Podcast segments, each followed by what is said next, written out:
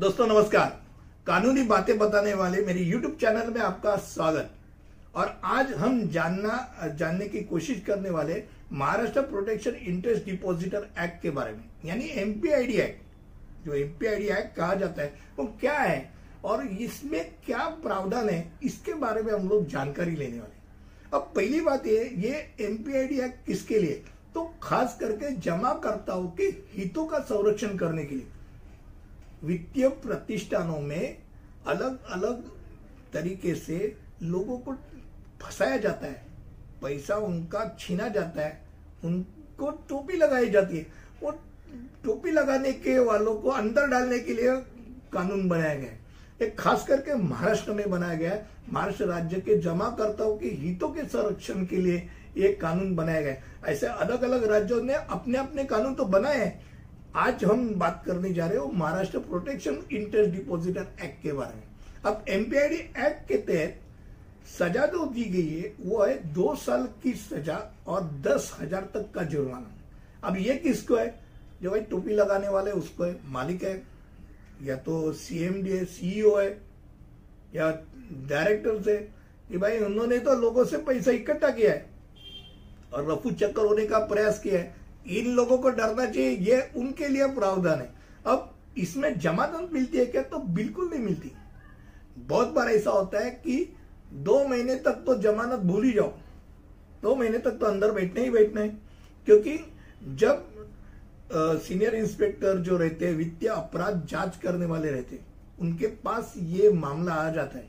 ऐसे बहुत सारे मामले आ जाते हैं, अलग अलग पुलिस स्टेशन में मामले आ जाते हैं कि भाई ऐसा ऐसा फलाना फलाना आदमी, उसने हमको प्रॉमिस किया था, बताया था कि ऐसा ऐसा पैसा मिलेगा, तुम 1,000 दो, तुमको 200 रुपये हर महीना दूंगा।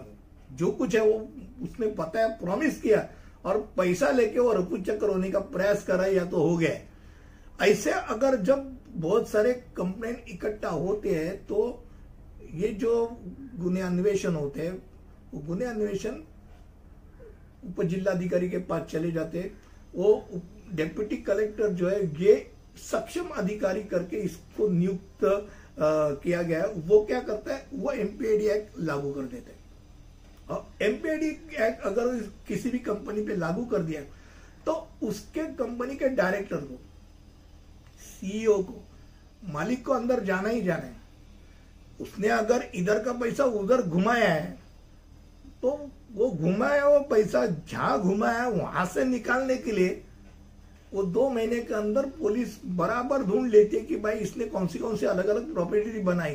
क्योंकि बहुत बार ऐसा होता है, दिखाते कुछ और है, करते कुछ और है। वो करते जो कुछ और है वो निकालना, वो निकालने के लिए 2 महीने का वक्त दिया है। और 2 महीने के अंदर अगर चार्जशीट पुलिस ने नहीं फाइल की तो जाके वो आदमी जो अंदर है वो अपने जमानत के लिए अर्जी कर सकता है।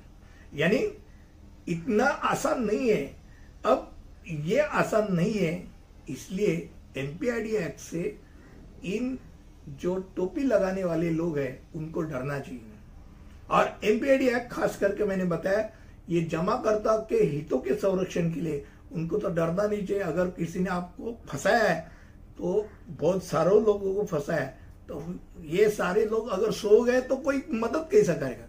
पर आप सब अगर इकट्ठा होकर अगर उसके ऊपर कंप्लेन करते हैं तो एमपीआईडी एक्ट के तहत आपको आपका पैसा वापस मिल सकता है।